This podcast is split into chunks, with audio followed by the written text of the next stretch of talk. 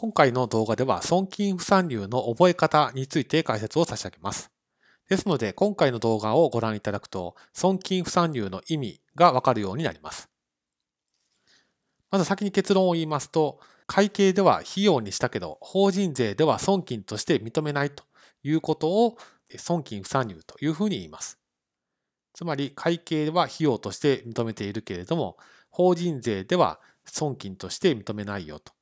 ですから、会計の利益をベースに所得は計算しますので、費用として入っている金額を引っこ抜くと。費用を否認すると。まあ、こんな感じで処理をすることになります。でなぜなのかというと、法人税では独自に儲けの計算はしないと。あくまで会計の利益をベースに法人税の考え方をそこにアレンジを加えていくと。こういったスタンスで処理をしています。だから会計の費用を法人税では損金として認めないというような考え方が出てくるわけです。